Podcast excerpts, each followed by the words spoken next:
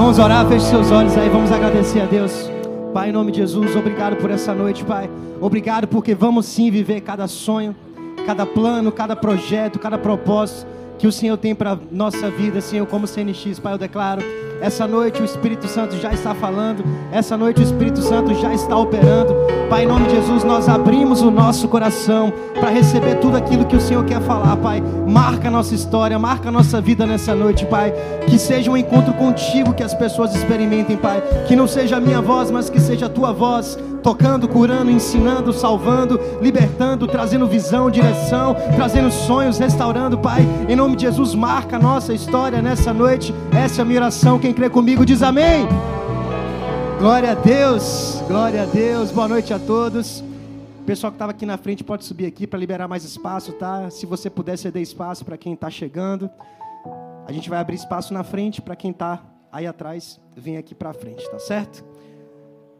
Tudo bem com vocês, CNX? Eu sou o pastor Jonatas. Quem está visitando a gente pela primeira vez, seja muito bem-vindo. Nós estamos em uma série chamada o quê? Hã? Série Sacrifício, nós começamos domingo passado. E só para colocar você dentro do propósito que essa série foi criada, você está vendo que temos um problema bom, amém? Ninguém quer esse problema, né, Peu? Não, a gente quer. A gente está com um problema de não ter onde botar carro Glória a Deus. No, no, no batismo tivemos 91 carros aqui ao redor. Não tinha onde botar carro. Hoje você está vendo que não tem cadeira e a gente celebra e ao mesmo tempo a gente quer mais espaço. Quem quer mais espaço? Todos querem mais espaço. Quem vai pagar pelo mais espaço? Glória a Deus. Vocês estão, vocês estão vacinados já. Essa série é sobre isso, sabe? Talvez você tem pouco tempo de casa. Nós, como CNX, já, já fizemos sete anos esse ano. E quando chegamos aqui nesse bairro de Itapuã, nós vínhamos de uma situação de pressão financeira, estávamos lá na paralela, em um prédio maravilhoso, mas um, um momento muito difícil para a gente financeiramente. A gente veio para cá e em um mês a gente saiu de lá, veio para cá. Tivemos que correr às pressas e fizemos um investimento na época para deixar esse auditório aqui, que era só um galpão, né, depois você pode ter acesso às fotos aí. A gente investiu na época mais ou menos 200 mil reais para isso aqui acontecer. E você pergunta assim, pastor, vocês tinham? Não tínhamos, porque a gente veio de um lugar com pressão financeira. A gente saiu porque a gente precisava diminuir, sabe, ir para um local mais tranquilo, que a gente pudesse respirar, enfim, trabalhar. Na época, apesar da igreja ter muita gente, tinham poucas pessoas que eram de fato dizimistas fiéis. Então, tinham poucas pessoas contribuindo com muito e muita gente não contribuindo com nada. Né? E Deus trouxe a gente para cá e eu estou contando isso tudo para vocês, para vocês entenderem a nossa história. Né? E na época fizemos esse investimento e em 30 dias, o que você está vendo foi feito em 30 dias. A gente não é Deus na criação do mundo, né? Que criou tudo que a gente vê em seis dias, mas a gente conseguiu fazer bastante coisa, só que isso foi um sacrifício. E não um sacrifício bom, né? Porque quando a gente concluía a obra, eu lembro que a igreja celebrou, mas ficou um monte de parcela para pagar. E uma coisa eu aprendi: Ninguém compra dívida, todo mundo compra sonho. Você está aqui ou já foi? Quando estava tudo pronto, acaba que a igreja não não chegou tão junto, né? Porque já estava tudo pronto, enfim, a gente já estava desfrutando. E a gente entendeu então que ser igreja não é sobre o esforço de poucas pessoas, não é o peso cair em um, dois, três, quatro, cinco.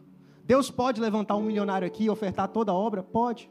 Mas eu creio que Deus trouxe a gente para cá para ser igreja raiz uma igreja que entende que não é, a gente não vai construir essa expansão no esforço de poucas pessoas. A gente vai construir em cima do sacrifício de todo mundo. Quem vai se sacrificar esse tempo?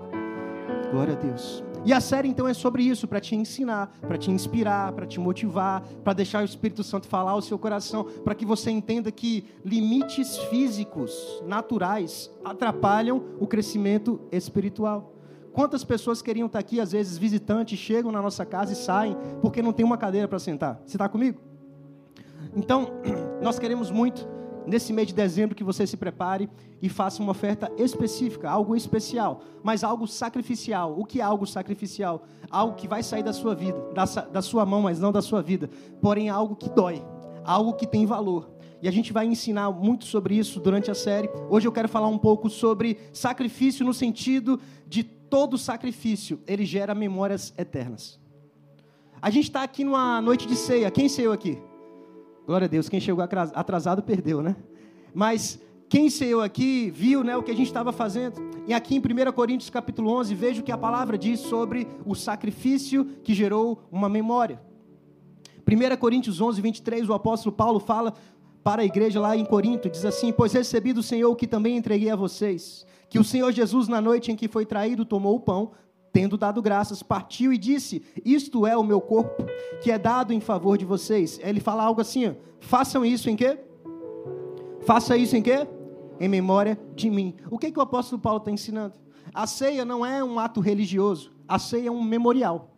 Memorial de quê, pastor? De um sacrifício. Diga para quem está ao seu lado: um memorial de um sacrifício. O que é um memorial de um sacrifício na visão bíblica, na visão divina?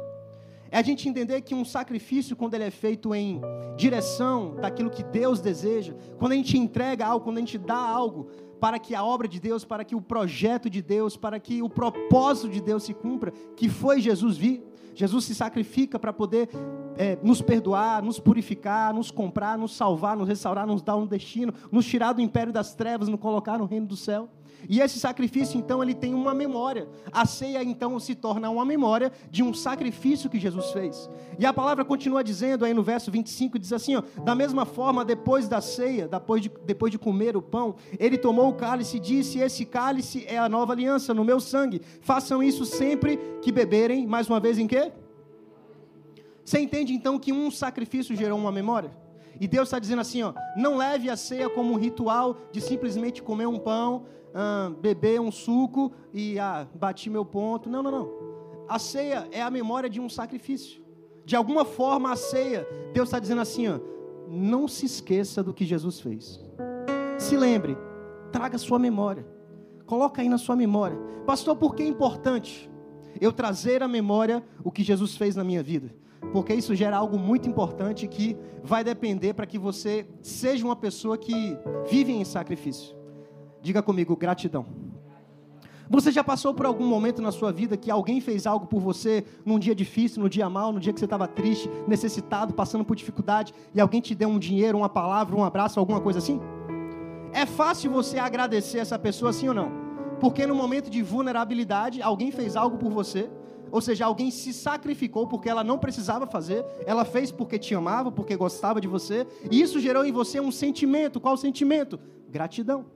Quando você é grato, é fácil você retribuir o sacrifício. Sim ou não? Se essa pessoa te ajudou um dia, eu espero em nome de Jesus que no dia que ela precise, você faça o quê? Se sacrifique.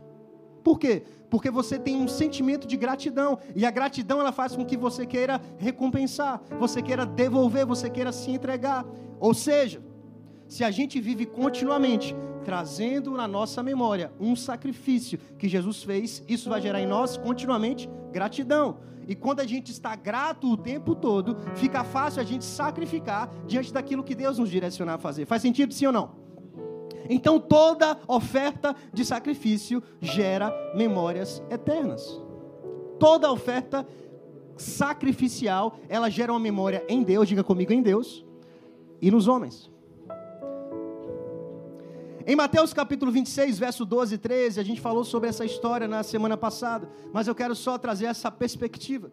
A história de Maria que derramou um vaso de perfume caro, Judas considerou aquilo um desperdício, mas Jesus disse que era uma oferta extravagante. O que muitos consideram desperdício ofertar na obra de Deus, na casa do Senhor, Jesus disse que era algo extravagante e que por onde o evangelho fosse pregado, essa história seria contada. Você está aqui?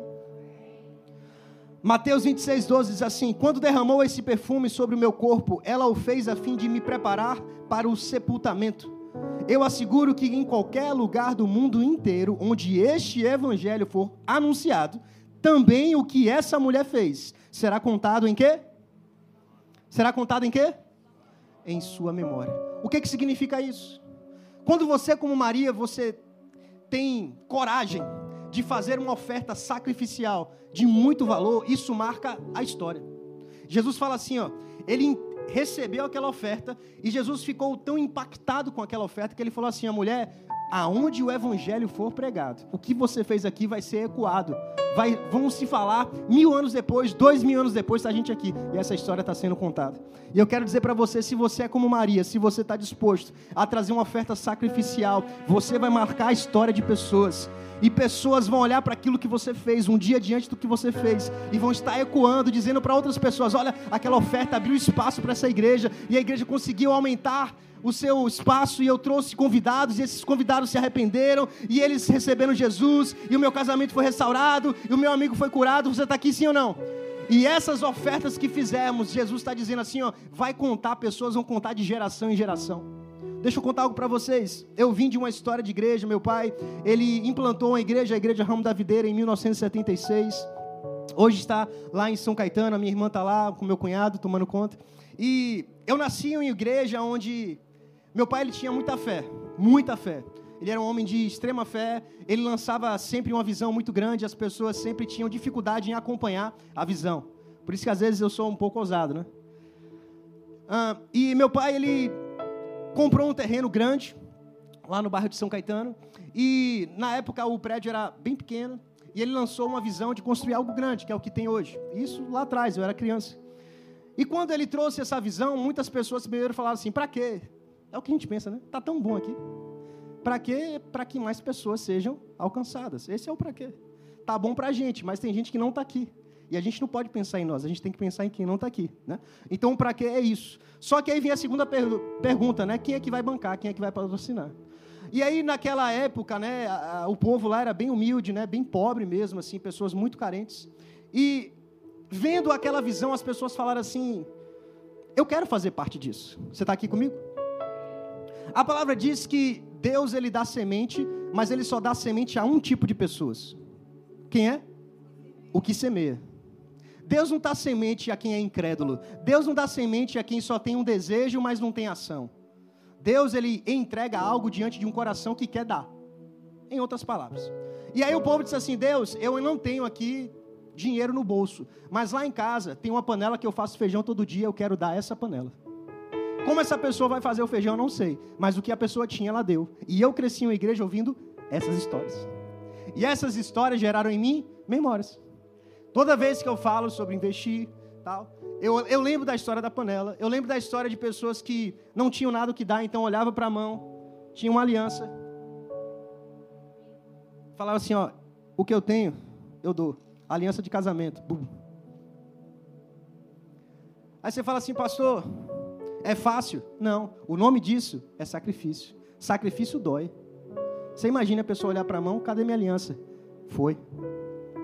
Mas a palavra diz o seguinte, ó, não tem nada que você dê que Deus primeiro não receba quando é algo que Deus te guiou a fazer e que quando ele entregue não venha muito mais do que você deu. Porque a medida da nossa mão, você pode encher a sua mão. Deixa eu botar aqui antes que eu perca, minha esposa está em casa me esperando. A medida que você dá para Deus, levanta a sua mão. Olha aí para o tamanho da sua mão, vira assim para você. Ó.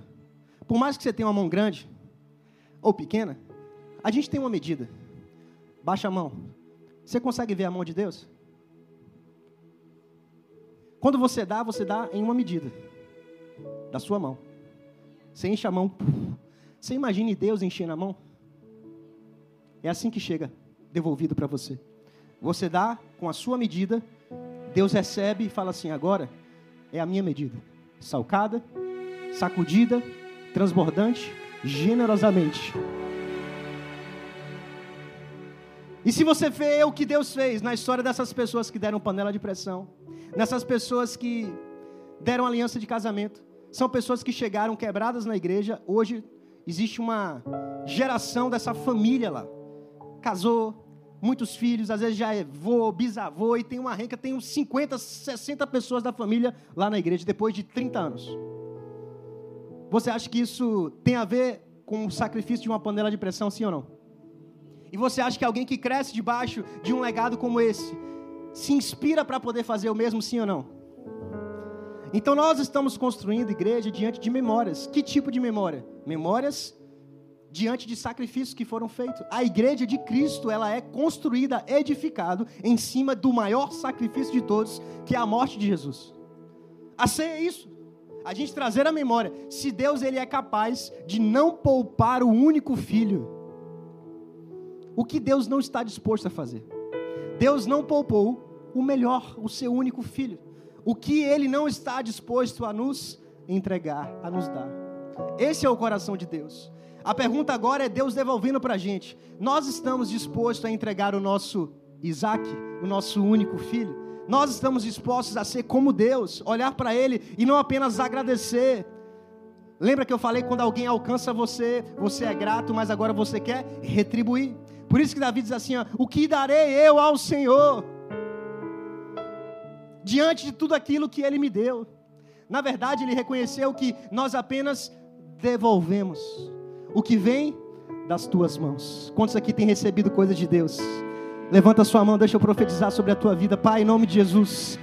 Nós vamos sim nesse tempo, Pai.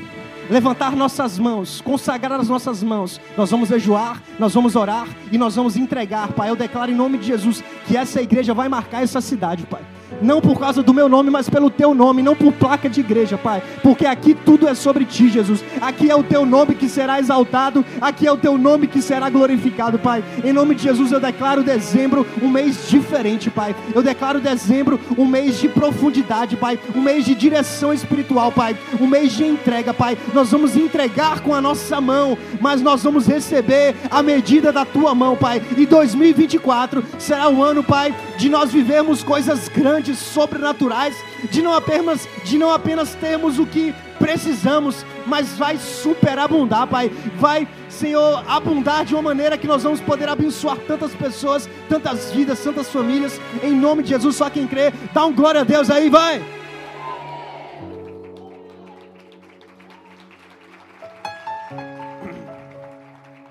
Toda oferta de sacrifício, então, ela é bem recebida no céu. Deus ele olha e ele recebe com alegria. Você precisa entender que oferta, quando a gente fala sobre oferta, é algo espiritual. Diga comigo, oferta é algo espiritual. Não é natural. Um líder amigo meu, ele fala que qualquer religião ela é baseada em oferta. A gente mora em Salvador. Olha as, as matrizes africanas, por exemplo. Tudo baseado em ofertas. Porque a oferta faz o quê? Mexe com o reino espiritual.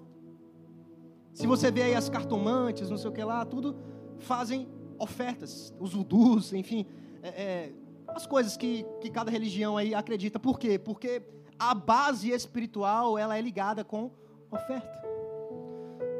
O sacrifício que Jesus fez, fez por nós para nos salvar, para nos ligar com Deus, foi uma oferta. A gente não pediu, Deus decidiu fazer. E isso é bem recebido no céu. Em Atos capítulo 10, verso 1, fala da história de um homem chamado Cornélio. E a palavra diz no verso 1, vamos ler aqui Atos capítulo 10, verso 1. Havia em Cesareia um homem chamado Cornélio, centurião do regimento conhecido como italiano. Ele e toda a sua família eram religiosos e tementes a Deus. Ele dava muitas esmolas ao povo, presta atenção nisso, e orava continuamente a Deus. O que, que ele fazia? Duas coisas, diga comigo. Ele dava esmola e orava continuamente. Perceba que. Vocês estão aqui mesmo? Vocês falaram, não entendi, né? Diga comigo, ele dava esmolas e orava continuamente. A Bíblia está associando duas coisas: oração e oferta. Pastor, eu tenho dificuldade em ofertar. Provavelmente você ora pouco. Boa noite. Eu duvido você ser um homem ou mulher de oração e ter dificuldade em ofertar. A história de Cornélio é assim. Cornélio, continuamente, joelho no chão. Quando você bota o joelho no chão, o que, que chega? Várias coisas, né? Entre elas, direção e semente. Direção e semente, sempre chega. Você bota o joelho no chão, Deus vai falar sobre pessoas, sobre projetos. Deus ele fala assim: é aqui, é ali, é aqui, tal. Você vai fazer isso, aquilo, vai falar isso, tal, tal, tal, e vai fazer ali, vai ali, vai ali, vai ali, vai ali. Aí Cornélio saía diariamente, continuamente, saía da oração, ia lá, Pá, ofertar, oferta, oferta, oferta. Voltava para onde? Oração. O joelho no chão, direção, semente, direção, semente. Saía, oferta, oferta, oferta. E virou um ciclo de vida. E aí você fala assim, pastor, quando você vive um ciclo de oração e oferta, mexe com o reino espiritual? Mexe. A ponto de Deus olhar e falar assim: rapaz, esse cara é diferenciado. Vida de oração e vida de oferta constante. Oração e oferta, oração e oferta, oração e oferta. Deus falou assim: ó, eu vou mandar um anjo. Eu quero dizer para essa pessoa que o que ele está fazendo aí não está passando batido. Meu Deus, se você pegar isso, uma vida de oração e uma vida de oferta não passa batido no céu. Vida de oração e vida de entrega, de dar, mexe com Deus. Olha o versículo. Certo dia, está Cornélio lá na vida dele, oração, oferta. Certo dia, por volta de três horas da tarde, ele teve o quê? Eu declaro que quando você botar o seu joelho no chão, a visão vai chegar. A semente vai chegar. Pastor, eu não sei para onde é que é. Deus vai te revelar para onde é. Deus vai te revelar pessoas. Deus falou aqui até a hora que o anjo desceu, três horas da tarde. Deus vai te dar endereço de pessoas. Deus vai te revelar valores específicos. Tem pessoas aqui que, eu não vou revelar o nome, mas chegaram para mim antes da gente levantar os pilares do reino. Eu falei num dia, Deus falou com essa pessoa num dia anterior. Inclusive revelando que o valor seria 500 reais. Quando eu fiz aqui o apelo para os pilares, expliquei, essa pessoa chega, pastor, eu sou o primeiro, tá? Eu quero te dizer que antes de você falar, Deus me visitou e falou para mim que teria um levantamento de um exército e ele disse que o valor é 500 reais, pode contar, eu estou dentro de você. Porque uma vida de oração é uma vida de direção, é uma vida de sementes chegando. Porque Deus ele quer fazer. Diga para quem está ao seu lado, Deus quer fazer. A questão é, você vai ser participante ou não da obra de Deus. Deus quer fazer. E Deus está à procura de gente para fazer. Deus quer fazer. Por isso que ele diz: Eu dou semente, mas eu só dou para corações semeadores. E aí o versículo termina assim: ó. Depois que ele teve uma visão, ele viu que claramente um anjo de Deus que se aproximava dele dizia: Cornélio. E ele, atemorizado, olhou para o anjo e perguntou: Que é, Senhor? O anjo respondeu: As suas orações as suas esmolas subiram, diga comigo, subiram, como oferta memorial diante de Deus. Eu declaro que quando você ofertar, meu irmão, oferta de sacrifício nessa casa, você vai ter um anjo de Deus descendo para falar com você, dizendo essa mesma coisa. Ei, a sua oferta chegou como um memorial lá no céu.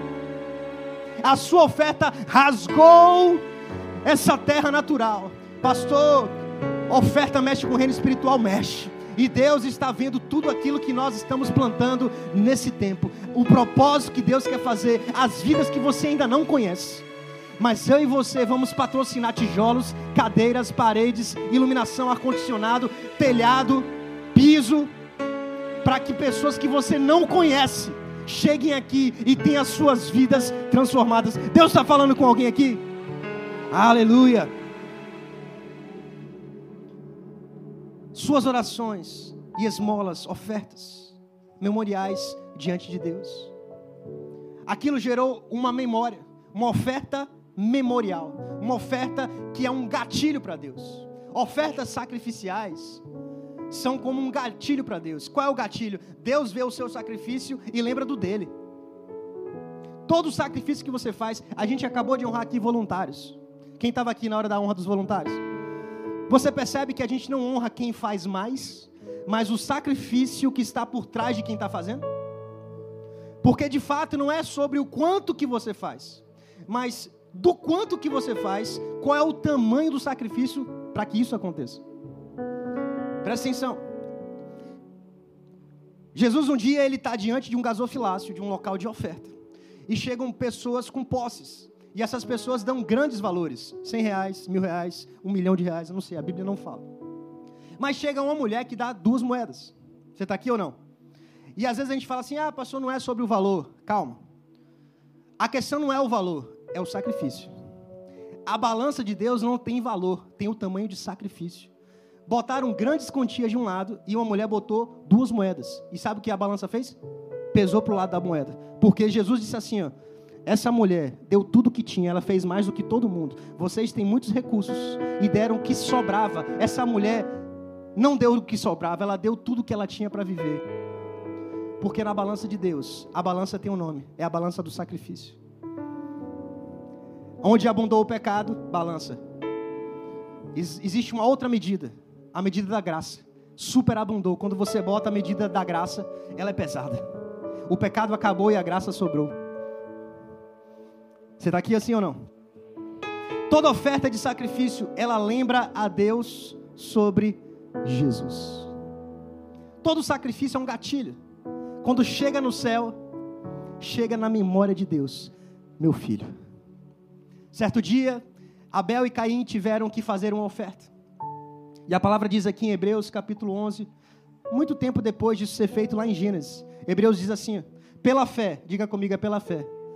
Passou como viver uma vida de oferta sacrificial. É pela fé, Peu. Sim ou não? Você vai entender já já. Não tem como você viver uma, uma vida de oferta sacrificial que dói, oferta pesada, grande, que sai da tua mão, mas não sai da tua vida. Não tem se não for pela fé. Diz assim, ó, pela fé, ofereceu a Deus um sacrifício mais excelente do que Caim. Percebe que a Bíblia qualifica o sacrifício? Existem sacrifícios excelentes, existem uns sacrifícios meia boca. Você está aqui sim ou não? Não basta você sacrificar, tem que ser algo excelente. Porque Deus só recebe o que for puro, agradável e perfeito. Quando o fogo cai lá no Apocalipse para refinar as obras, tudo que for impuro, pen, é, palha, feno, não é isso? Madeira, são três elementos, é por aí. Cadê meus teólogos? Me ajudem, hein? Eu falei isso, ouro não, feno, palha e madeira, elementos impuros. O fogo cai, representando as obras que não eram puras e queima, mas tudo aquilo que for puro, a palavra diz como ouro, enfim, tudo que é precioso, o fogo cai e brilha mais, ele reluz. Assim será o nosso sacrifício. Então, a Bíblia diz aqui no verso 4, diz que por meio da fé, Abel foi reconhecido como justo no momento em que Deus aprovou suas ofertas. Apesar de estar morto, o seu testemunho, a memória, a memória da fé ainda é eloquente, ainda está viva. O que, que Deus está falando aqui? Abel sacrificou, Caim também. Uma oferta agradou a Deus, a outra não. Vocês estão muito quietos. Deus está falando sim ou não? Abel traz uma oferta, e a palavra diz que essa oferta, Deus se identifica. Qual foi a oferta de Abel? Das primícias do seu rebanho, ele traz um animal, o melhor que ele tinha, a primícia, o top. Sacrifica aquele animal. Quando Deus olha para aquilo, o sangue derramado, a gordura naquele fogo subindo. Chega no céu o quê? Jesus é meu filho. Um dia, Abel estava lá atrás. O homem tinha pecado. João fala assim: Eis aí o Cordeiro de Deus que tira o pecado. Deus institui então na lei sacrifícios de animais que cobrem. Jesus ele tira o pecado. Quando Abel ele traz o sacrifício, aquilo é aprovado no céu porque Deus fala: isso tem cheiro do meu filho. O que é que tem cheiro do meu filho? O que é que tem cheiro de Jesus? Algo sacrificial, algo perfeito. Caim ele traz um outro tipo de oferta, uma oferta representando algo terreno. A palavra diz que dos frutos da terra ele traz uma caixa de verduras. Ele era lavrador. Ah, pastor, então Deus é. Deus não gosta de, de vegetais? Não, não é isso. Entenda. Aqui estava apontando, era uma oferta que apontava para Jesus. Por isso que quando Jesus ele chega no templo, quando você lembra da história de Jesus chegando no templo e chutando tudo? Lembra dessa história? Jesus chateado porque havia comércio no templo. Só que não era porque havia comércio no templo, porque isso era cultural em Jerusalém, porque chegava a época da Páscoa e outras festas, você tinha que sacrificar. E era inclusive uma instrução bíblica para os judeus. Se alguém morava longe, você poderia sair de longe, vir para lá e você poderia comprar um animal para sacrificar, para você não vir andando com esse animal de lá de trás. A questão não era o comércio. Jesus não estava chateado com o comércio. Jesus estava percebendo que o que estava sendo vendido eram animais impuros. E animais impuros não falavam de quem Jesus era. E o sacrifício precisa apontar para Jesus, porque o sacrifício fala sobre Jesus. Aí Jesus chega lá, carneiro manco, a ovelha sem olho, caolho. E Jesus fala assim: essa é a imagem que vocês têm de mim? Um dia eu vou ser sacrificado, e tudo isso que vocês estão fazendo é para apontar para o meu sacrifício. E o meu sacrifício é perfeito em uma vez por todas. Jesus chega revoltado porque os sacrifícios que estavam sendo feitos não estavam sendo aprovados porque não eram perfeitos. Passou o que não é uma oferta perfeita. Uma oferta que Deus te dá uma direção, você faz outra. Uma oferta de medo vai faltar.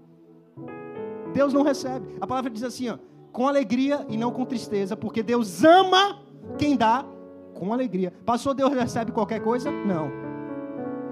Vira para quem está ao seu lado e diga assim: ó, Deus não recebe qualquer coisa. Quem aqui quer receber qualquer coisa de Deus? Levanta a mão. Amém, né? Só, só um amém aqui, ó. Tava dormindo, Alexa. Alexa, acorda. A gente não quer receber nada de Deus. Mas por que, que a gente está dando qualquer coisa para Deus? Vocês estão aqui? A gente não levantou a mão querendo receber. Quando você ora assim, fala, Deus, pode mandar, Deus, qualquer coisa, eu quero casar, manda qualquer homem, manda qualquer mulher, assim? Ó, oh, peguei vocês aí. Você dá toda uma descrição para Deus, né? Tem que ser assim, assado, homem de Deus, mulher de Deus, blá blá blá. Aí cada um, às vezes a lista é tão grande que nem casa, né? Mas quando a gente pede, dá um glória aí enquanto eu bebo água, vá. Amém ou não, Peu? Gente, se eu tiver aqui um piripaque, Peu já está trajado aqui para me substituir, tá certo? Tá na pegada aqui, tá prontinho para. Você não ora assim, Deus? Pode me entregar algo, Deus. Pode me entregar um homem caolho, um homem manco. Nada contra, não estou aqui denegrindo pessoas. Ok, gente? Não me leve a mal, não faz aquele corte, não me detona aí na, na internet. Mas você ora assim, Deus, eu vejo uma família perfeita. Deus também, quando Ele revela algo para você, Ele fala assim: ó, traz algo perfeito. Quando Deus fala lá em Malaquias que o povo estava roubando, porque justamente o povo estava trazendo qualquer coisa. E ainda pergunta para mim o que, é que vocês estão me roubando. Ele fala no dízimo na oferta porque vocês dão um dízimo que não representa 10%. É o dízimo Black Friday. Muita igreja querendo cristão na Black Friday fala assim: não, vem para a minha igreja que aqui é 9%, 8%, tem um desconto. Brincadeira, tá, gente? É brincadeira, calma. É só para relaxar que o assunto é sério. Então, voltando. Se a gente entende que toda oferta ela aponta para Jesus e lembra de Jesus, a gente tem que ter muito cuidado quando oferta, sim ou não? Eu lembro que na época que eu estava lá na, na Ramo, lá em São Caetano, o pessoal lá, ele oferta muito em, em espécie. Né? O pessoal mais simples, enfim, muita gente não tem nem conta em banco e tal, muita gente idosa também. E aí eu percebi algumas pessoas, às vezes, sem um pouco de entendimento, e chegava para ofertar, amassava o dinheiro e fazia assim, como se tivesse raiva com o dinheiro. E existem outras pessoas que pegavam envelope, às vezes, mesmo com moedinha, sabe? Fechava o envelope e tal, bonitinho e tal. Às vezes fazia um pedido no envelope e entregava. Se eu, você está aqui comigo? Acompanhando muitas vezes ali o recolhimento, eu vi algo desse tipo, meu coração fechava. Imagine Deus. Você acha que se Jesus estava lá olhando aquela oferta que estava sendo feita, espiritualmente o Espírito Santo não está vendo tudo que, tudo que a gente está fazendo? Deus não está vendo o nosso serviço, Deus não está vendo a nossa adoração, Deus não está vendo o nosso momento de louvor, porque tudo isso aí é sacrifício e é oferta. A palavra diz: oferecei-vos a sua vida como sacrifício santo e agradável a Deus. Tudo que a gente faz é um sacrifício. Se aquilo fecha o meu coração, imagine o coração de Deus quando chega alguém aqui tá com uma pedrada. Não, gente.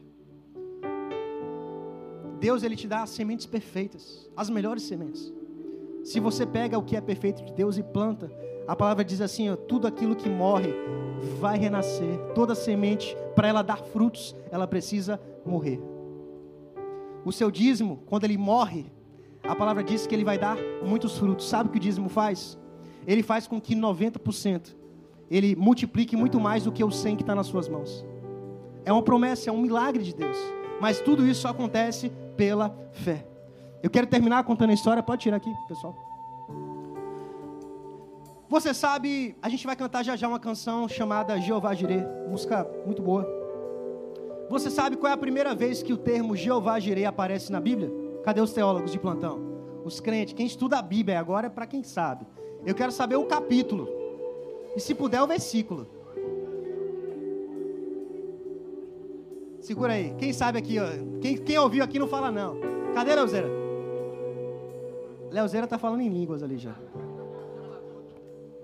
Emily acertou Gênesis capítulo 22. Sabe qual a história? A história de Abraão. Sabe como é que começa o capítulo de Gênesis 22? Coloca aí, por favor, para mim, Deb. Eu pedi antes só o 13, né? Mas coloca o capítulo 1. Só para eu trazer aqui, a gente vai fechar com isso aqui. Aqui é meu fechamento, eu preciso dessa história. Gênesis 22, 1. Diz assim, ó. Botou e falhou. Vamos lá. Gênesis 22, 1. Pronto. Passando algum tempo, Deus faz o quê? Você sabe qual é esse tempo que passou? Presta atenção. Abraão, certa vez, isso lá no Gênesis 12, 10 capítulos. Abraão ele tinha um sonho de ter um filho. E Deus ele promete esse filho. E demora mais de 20 anos depois de que Deus prometeu para esse filho chegar. Quando chega, depois de mais de 20 anos, de não de vida, né? Abraão tinha 70 e tantos anos. E quando Isaac nasce, Abraão tem 99 anos. Abraão esperou esse tempo todo para ter um filho. Já é prova suficiente, sim ou não? Aí quando eu comecei a ler Gênesis 22, passando esse tempo da prova, Deus ainda põe Abraão a prova de novo. Eu falei, Deus chega de prova, misericórdia. Já esperei esse tempo todo, ainda vê Ismael, vê aquela confusão toda. 99 anos, no segundo, 48 do segundo tempo vem Isaac. Quando eu vejo esse versículo assim, ó, passando algum tempo, veio uma prova. Sabe o que Deus falou comigo? Você só vai ter sacrifícios no presente se você tiver experiência com Deus no passado. Pega aí, pega aí.